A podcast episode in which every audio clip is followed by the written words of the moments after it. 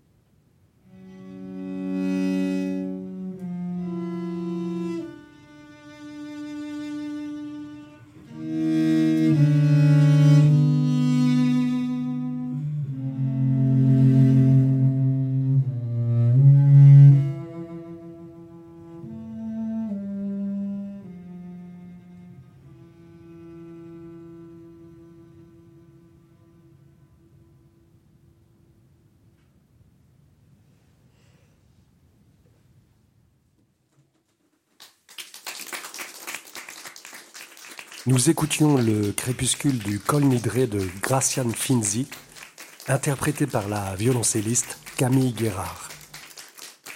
Un concert enregistré le 23 janvier dernier à Chanceau-sur-Choisille, dans l'ancien atelier de Jean-Louis Prochasson. Qu'est-ce que le col Nidré Réponse par la compositrice.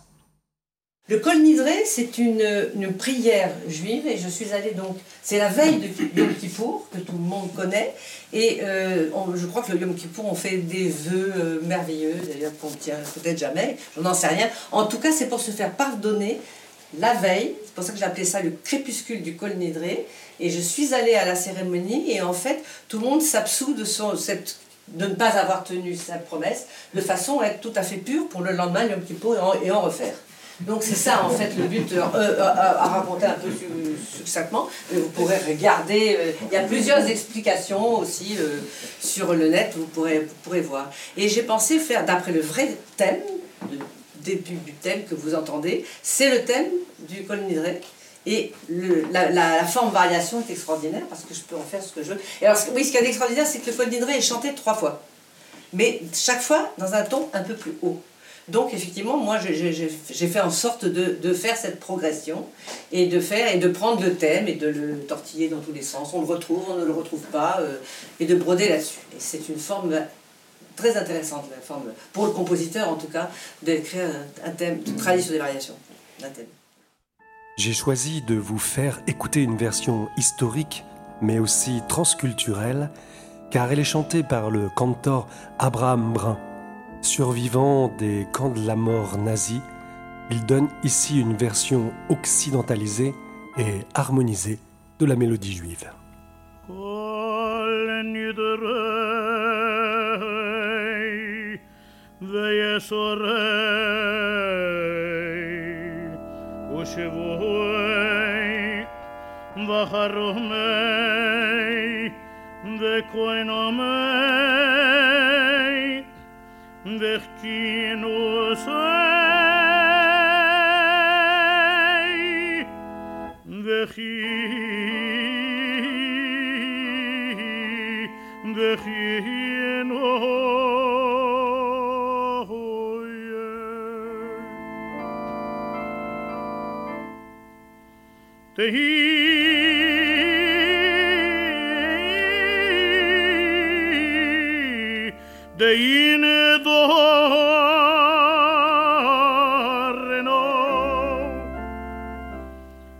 удаи,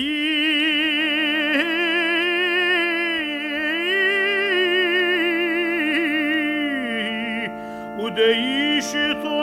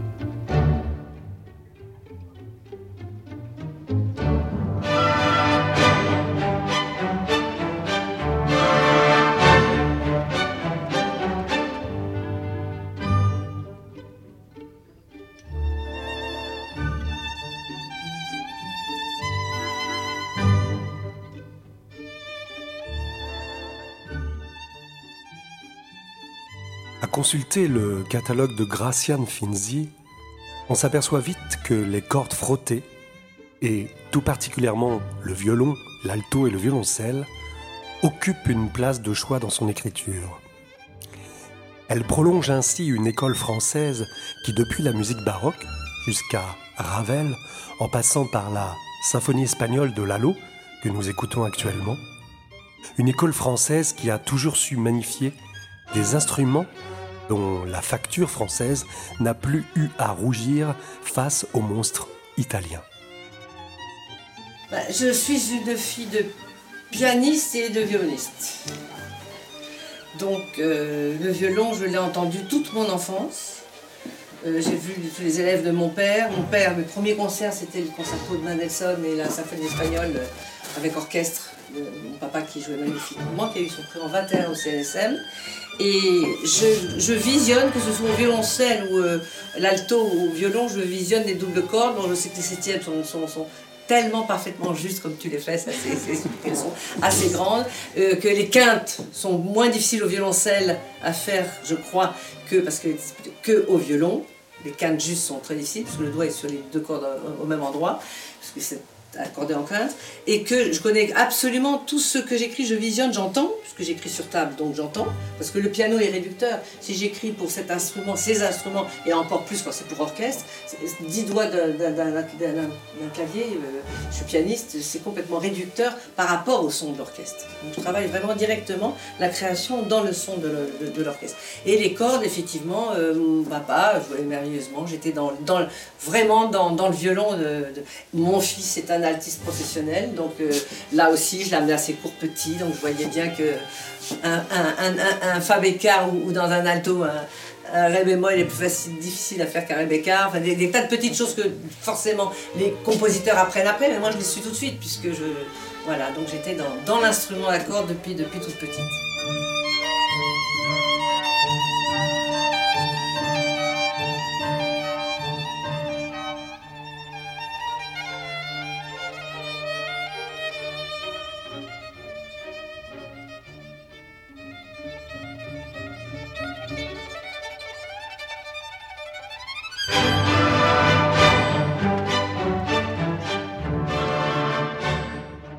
Privilège de naître dans une famille de musiciens succède, pour celle née quelques mois après l'armistice de 1945, une véritable appétence pour les arts musicaux. Le piano d'abord, puis la composition qui devient vite le lieu privilégié de l'expression. Gracian Finzi revient régulièrement sur l'importance de sa formation classique, sur le développement de l'oreille intérieure et, finalement, sur les expériences accumulées qui ont façonné peu à peu son métier. Elle est très sollicitée pour écrire de nouvelles œuvres et son inspiration semble aussi inépuisable qu'inattendue.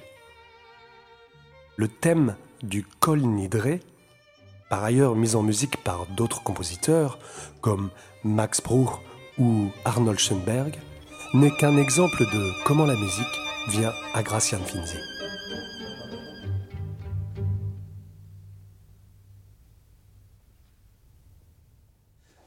Il y a eu pas mal d'œuvres inspirées, mais les thèmes sont, sont, très beaux et très inspirants. Enfin, je veux dire, c'est ce thème, ta, espèce de, pureté, d'ouverture dans la vie qui, qui donne envie d'aller plus loin. Et quand on l'entend chanter aussi dans un office, c'est très, très, très touchant. C'est pour mm. ça que c'est important d'aller s'imprégner de quelque chose. Quand, quand, quand j'écris une œuvre, je dois écrire une œuvre, j'aime m'imprégner soit d'une lecture ou de.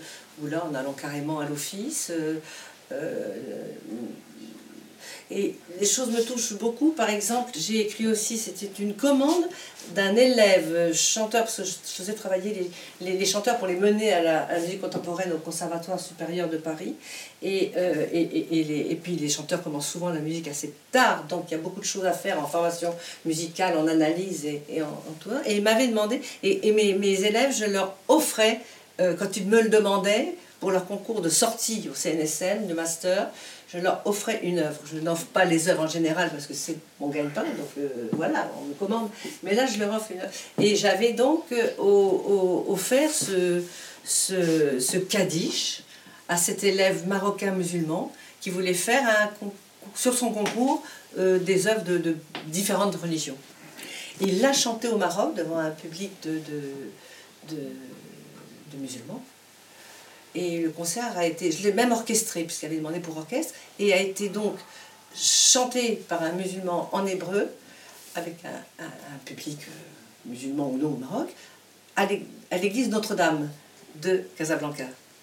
Moi, je suis née au Maroc, à Casablanca, et c'est un pays tellement ouvert, et moi étant ne connaissant pas et ne comprenant pas le racisme, j'étais heureuse, et ça vient d'être chanté à Dubaï. Euh, il y a une, grande euh, exposition universelle. Quand on voit les photos, allez regarder les photos sur Facebook, c'est incroyable, c'est un truc énorme, je sais pas combien de hectares, c'est extraordinaire en lumière et tout. Bah, à Dubaï, il y, a, ce qu'il faut pour faire euh, tout ce qu'il faut en, belles choses chères et coûteuses. Et ça a été joué là-bas dans la journée du Maroc, pareil, mon, mon, mon Et voilà, voilà des choses qui m'interpellent quand même beaucoup. En 2017, le ténor Benjamin Aluni choisit d'ouvrir son premier album par le Kaddish de Gracian Finzi. C'est cette version avec Marine Taureau, la salle au piano et Lydia Chellet au violoncelle que je vous propose de découvrir.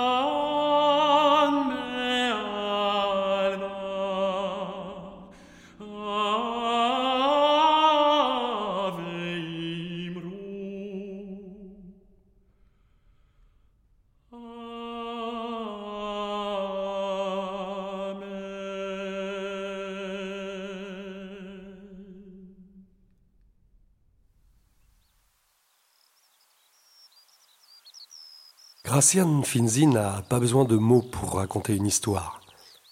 Elle appartiendrait en cela à une tradition qui remonterait à la Renaissance, où l'instrument commençait à remplacer la voix, tout en essayant d'en garder l'intensité sémantique émotionnelle. On sent que, partant d'une impression, d'un élan, d'une rencontre, la compositrice va trouver les sons les plus à même d'exprimer cette trajectoire qu'elle partage avec l'auditeur. Même s'il n'existe que deux œuvres pour instruments et sons fixés dans l'œuvre de Gracian Finzi, il ne saurait être question ici de curiosité, mais plutôt d'une autre façon de faire concertant. La Romenza à la Muerte de un Ave, qui va suivre, épouse à sa manière le divin. Non parce qu'il y ait fait référence à un dieu, mais parce que l'histoire cette romance à la mort d'un oiseau emmène vers des par-delà les finitudes humaines. Par hasard, sur cette, légende, on m'avait commandé une, pièce pour euh, un festival de clarinette. Et avec euh, bande son, on dit plus bande maintenant, mais là c'est sur son fixé, donc c'est plus facile, c'est pas besoin d'avoir un ingénieur de son qui, qui interagit au moment, c'est vraiment des sons fixés qui vont être diffusés en même temps que joue le clarinettiste. C'est assez difficile parce que, du point de vue timing, la, bande se, déroule, se, sons se déroule et il doit être vraiment en mesure par rapport. Mais les sons sont, écrits. La bande est quand même plus ou moins écrite, donc il se fie à ce qui est écrit pour être juste euh, synchrone avec la, avec la bande. Alors la légende m'a beaucoup touchée, mais je pense qu'elle va vous toucher aussi parce qu'elle est très belle. Selon une légende, il est un oiseau qui ne chante qu'une seule fois dans toute sa vie plus suavement que n'importe quelle créature qui soit sur terre. Il quitte le nid pour aussitôt se mettre en quête d'un arbre aux rameaux épineux et ne connaît aucun repos avant de l'avoir trouvé. C'est alors qu'il se déchire sur l'épine la plus longue, la plus acérée, tout en chantant à travers les branches sauvages. Il se meurt et s'exhale au-dessus de son agonie dans un chant qui surpasse celui de l'alouette et du rossignol, un chant suprême dont la vie est le prix. Le monde entier se fige pour l'entendre, et Dieu sourit en son ciel, car le meilleur n'est atteint qu'aux dépens d'une grande douleur, ou c'est du moins ce que dit la légende. Évidemment, j'ai vu cet oiseau parcourir le monde. Pour moi, il a traversé les terres, les mers, les, les... et donc il me, il me, fallait, en plus de, la clarinette, ces sons de bande où il y a, il y a des, des bruits de, de, de, mer, enfin, ce que j'ai pu imaginer de la, de la nature.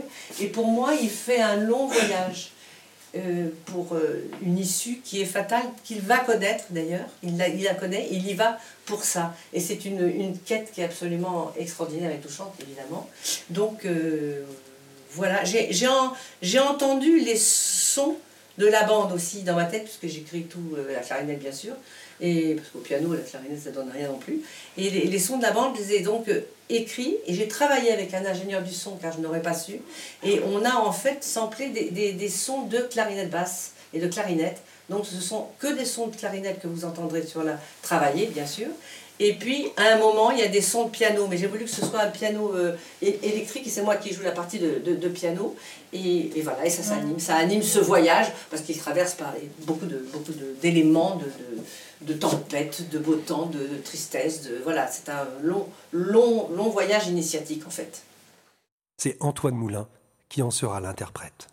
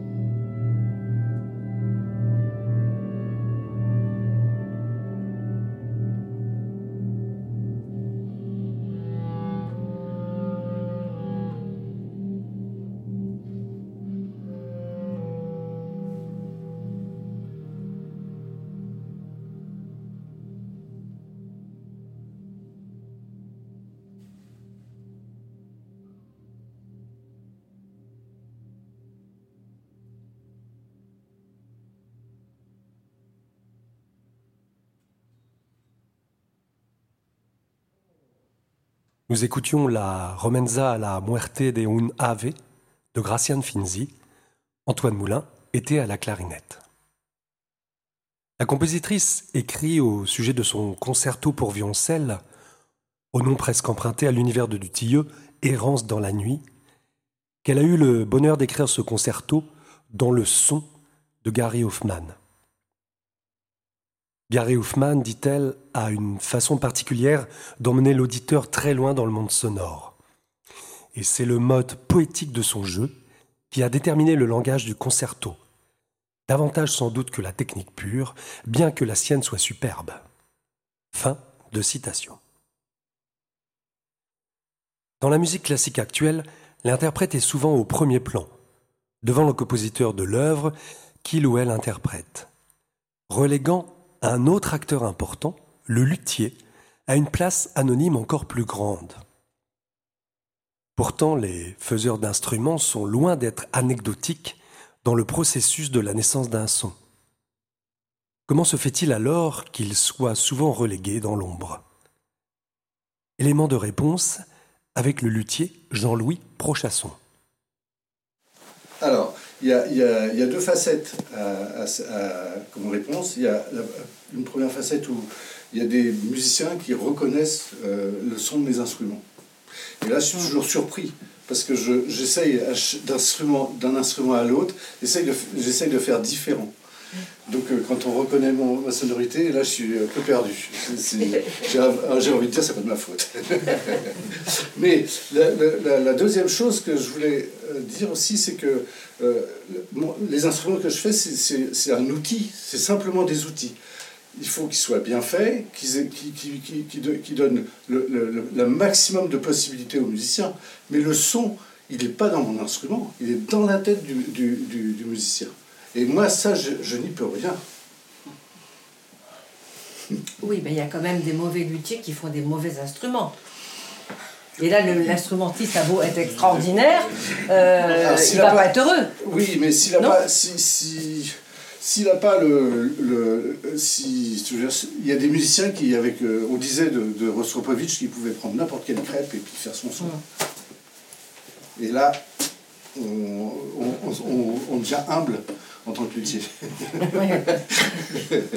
Mais donc moi je peux faire tout ce que je peux pour faire en sorte que le, que le musicien il, il, est à sa, à sa, à sa portée euh, le, toutes les couleurs, toute la, la, la, rapidité d'émission, tout l'outil euh, très performant pour lui. Mais euh, voilà, c'est tout ça, c'est simplement mon, travail. Mais un bon musicien, normalement, avec un mauvais violon, il arrive à faire quelque chose de bien. Oui. Ça l'aide pas. Tu disais, j'écris dans le son, ça l'aide pas, dans le, dans le son de Gary Hoffman, parce que c'est lui qui m'avait commandé un concerto, et l'ayant beaucoup écouté, évidemment, j'ai conçu le concerto. De...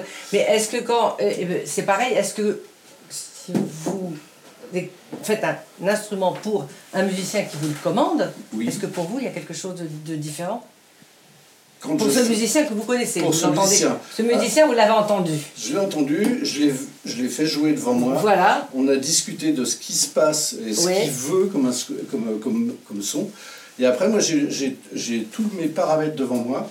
Ça part du bois au modèle, c'est un strad, euh, pour essayer d'aller vers, vers, vers, ce, ce que m'a demandé le musicien. Mm, mm.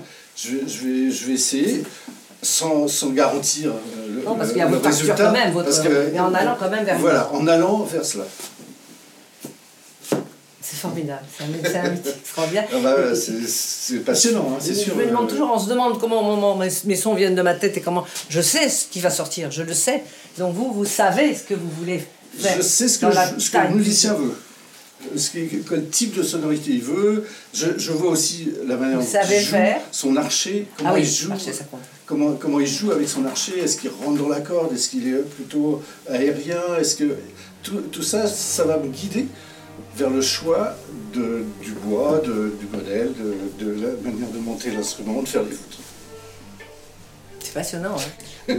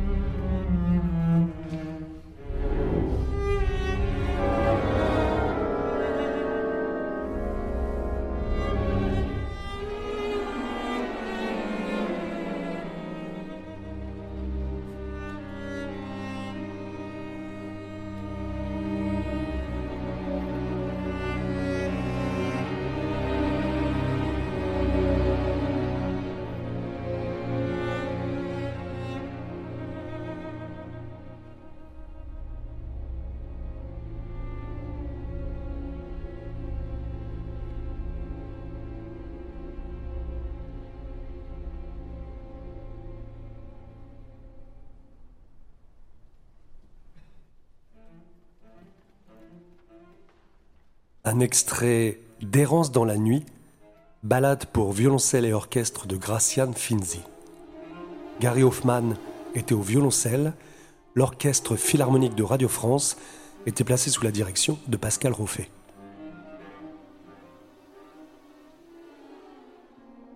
Le contraste pourrait s'imposer entre la très solaire Gracian Finzi, dont nous avons senti à chaque moment de ce week-end délicieux en sa compagnie qu'elle allait vers la rencontre avec l'autre et abondait dans la conversation sans relâche, entre cette Graciane lumineuse et de nombreuses œuvres de sa composition qui dénotent un goût pour le nocturne, la nuit noire, le ciel étoilé, l'univers mystérieux.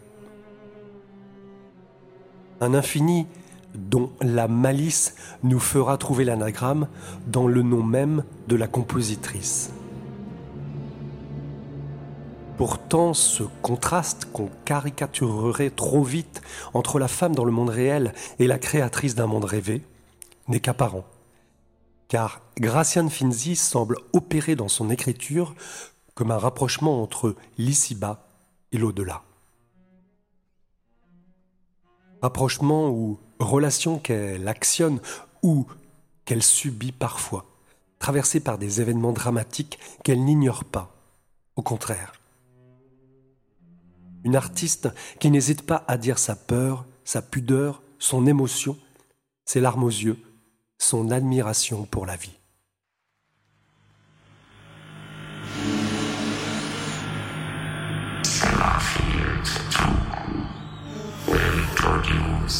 Peace.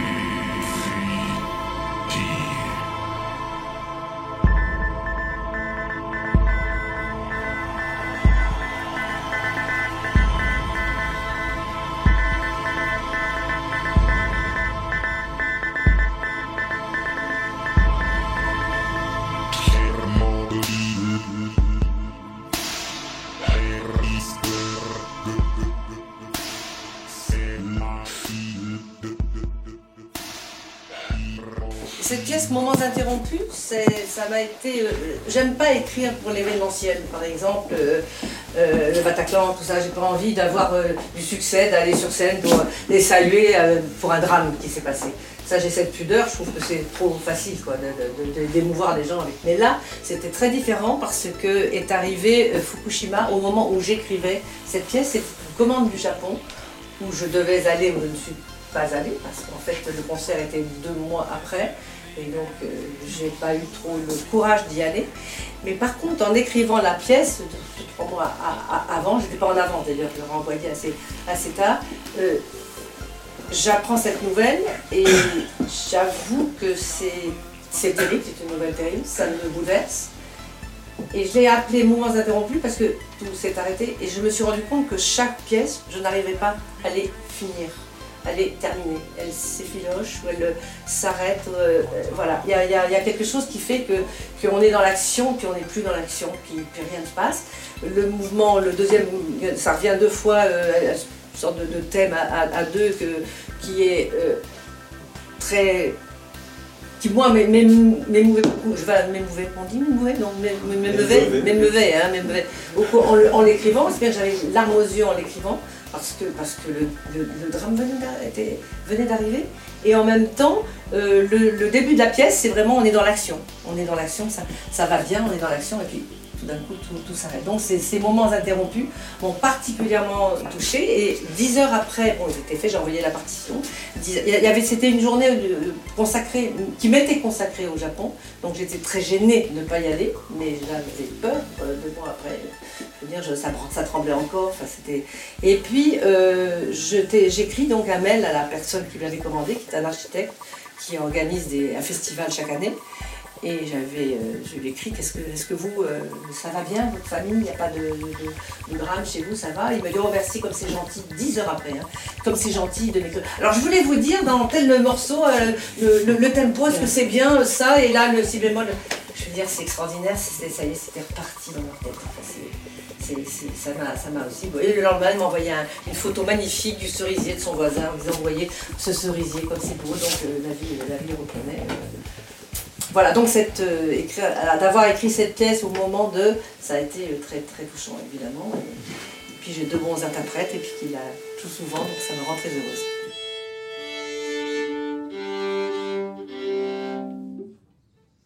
Les interprètes de ces cinq moments interrompus seront Pierre Mal au violon et Anthony Chénaud à l'alto.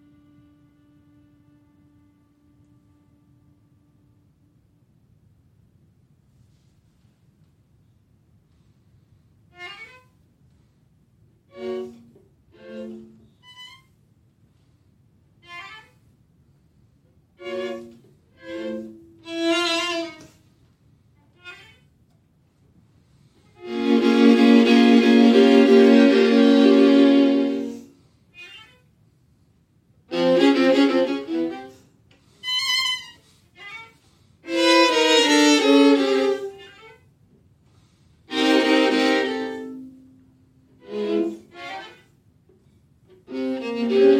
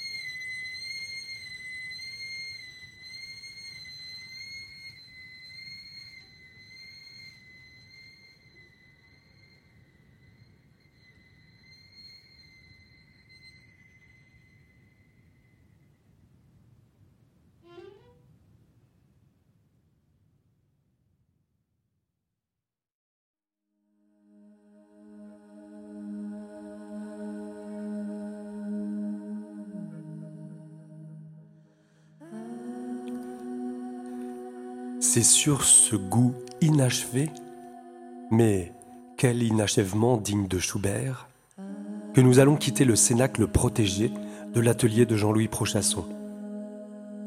Un intérieur qui nous aura permis d'ouvrir les portes de l'imaginaire de Graciane Finzi.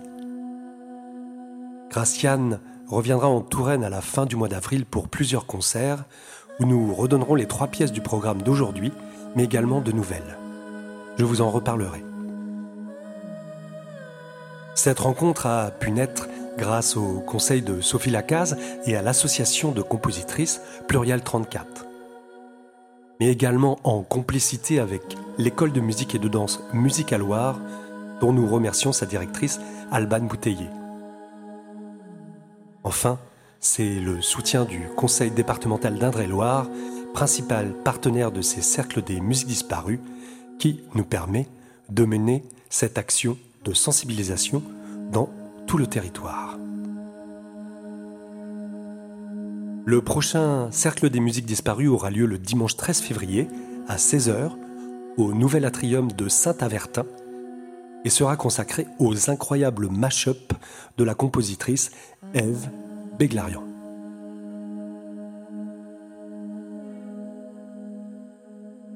Vous trouverez sur le site gracian-finzi.com de nombreuses ressources pour mieux connaître son travail. Et pour prolonger la découverte de sa musique, je vous recommande le tout récent disque consacré à ses pièces de musique de chambre, enregistré par l'ensemble Calliope sur le label Arion, au doux nom de Et si tout recommençait? Une autre manière d'exprimer cette quête d'infini vers laquelle tend Gracian Finzi. Et si tout recommençait?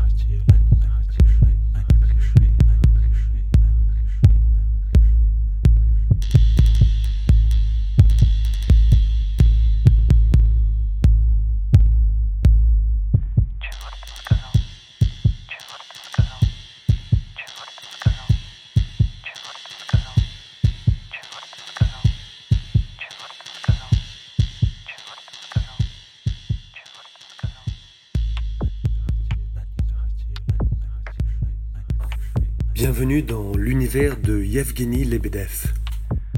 Musicien hors cadre, c'est donc la coda de cette émission que je lui réserve pour présenter succinctement son travail.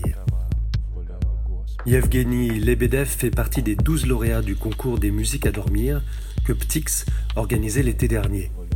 Son œuvre, Rêve des fleurs aquatiques, sera créée le 30 juillet 2022 pendant l'In Nuit du festival Les Inentendus plongé dans un univers sombre mais attachant, singulier, au-delà des genres.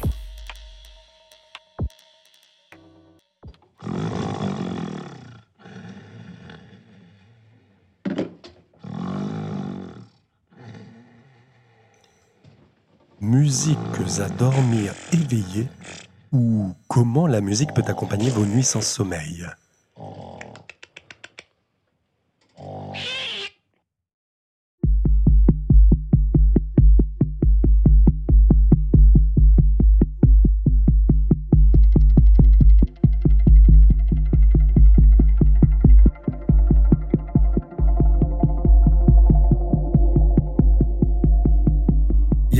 Lebedev est un artiste multidisciplinaire russe, à la fois compositeur de musique électroacoustique et musique expérimentale, mais aussi un cinéaste. Dans son parcours musical, il est à la recherche de ce qu'il appelle la magie, composée de sonorités dark et de sons chassés dans le monde entier, qui ne se limite pas au genre, aux tendances, aux mouvements artistiques. Nous écoutons actuellement un extrait de son projet personnel de composition sous le nom Yves, qu'il écrira avec un point inclusif et dans lequel il s'éloigne d'une musique techno pure, modulaire, pour retrouver des outils de composition proches de la musique concrète. Yves souhaite produire une musique sur laquelle on puisse danser en gardant l'identité de son univers personnel marqué par son exil de sa Russie natale pour des raisons politiques, ainsi que son appartenance à la sphère queer en tant que personne non binaire. Il réalise son premier album pendant le confinement. On y trouve une attraction pour les fréquences graves, un peu hypnotiques, que viennent éclairer des voix chorales, presque enfantines, mais aussi l'émergence de matières concrètes. Yevgeny Lebedev aime collecter des sons naturels souterrains, parfois impropres, mais qui, une fois transformés, deviennent un tissu joli, narratif et distingué. L'ensemble construit une musique machine vivante qui extériorise l'univers assez sombre de son créateur. Son premier album, Rue, exprime sept rêves différents nous écoutons un extrait de Heroland's Nightmare.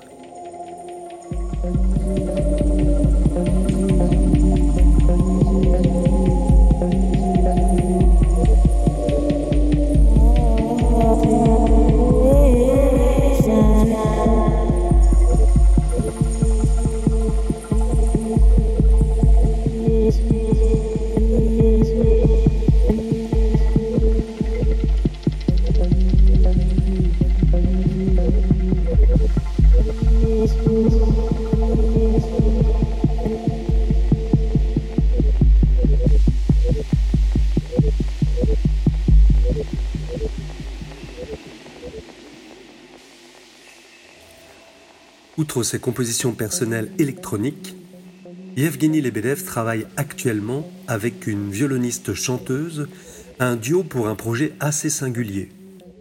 Proposer en live une musique mêlant chant lyrique, violon et musique composée par ordinateur dans une expression rageuse, brute et très expérimentale. À retrouver prochainement sous le nom d'Extra Sirène. Enfin, pour celui qui s'est formé à Moscou en chant lyrique à l'école Tchaïkovski, un autre projet est en écriture dans le cadre de sa fin de cursus en composition au Conservatoire de Lyon dans la classe de Stéphane Borel. Yevgeny Lebedev projette la composition de son premier opéra électroacoustique pour mettre en œuvre, dans cette forme traditionnelle, des moyens technologiques neufs, tout en continuant d'explorer une valeur qui lui est chère, l'inclusion. Celle-ci se manifestera concrètement par une participation active des spectateurs dans une histoire qui raconte l'exil d'un loup. Un projet passionnant dont vous pourrez voir et écouter le résultat à Lyon à la fin de cette saison. Pour vous plonger une dernière fois dans la musique de Yves, je vous propose de terminer avec l'écoute intégrale de Demon Sidachi, extrait également de son premier album Rue. Dans ce morceau, il rend hommage à sa Russie natale en intégrant un arioso d'un opéra de Rubinstein chanté par Yevgeny lui-même et jaillissant au milieu d'un univers minimal, vibrant, très nerveux. Le titre du morceau, Demon Sdachi, renvoie à un tableau du peintre russe Mikhail Vrubel que vous pourrez retrouver, tout comme les références de toutes les missions et des liens internet, sur la page consacrée à ce podcast www.ensembleptix.com CMD36. Je vous laisse donc pour finir en compagnie de Yève pour nous emmener dans son art nouveau. À bientôt.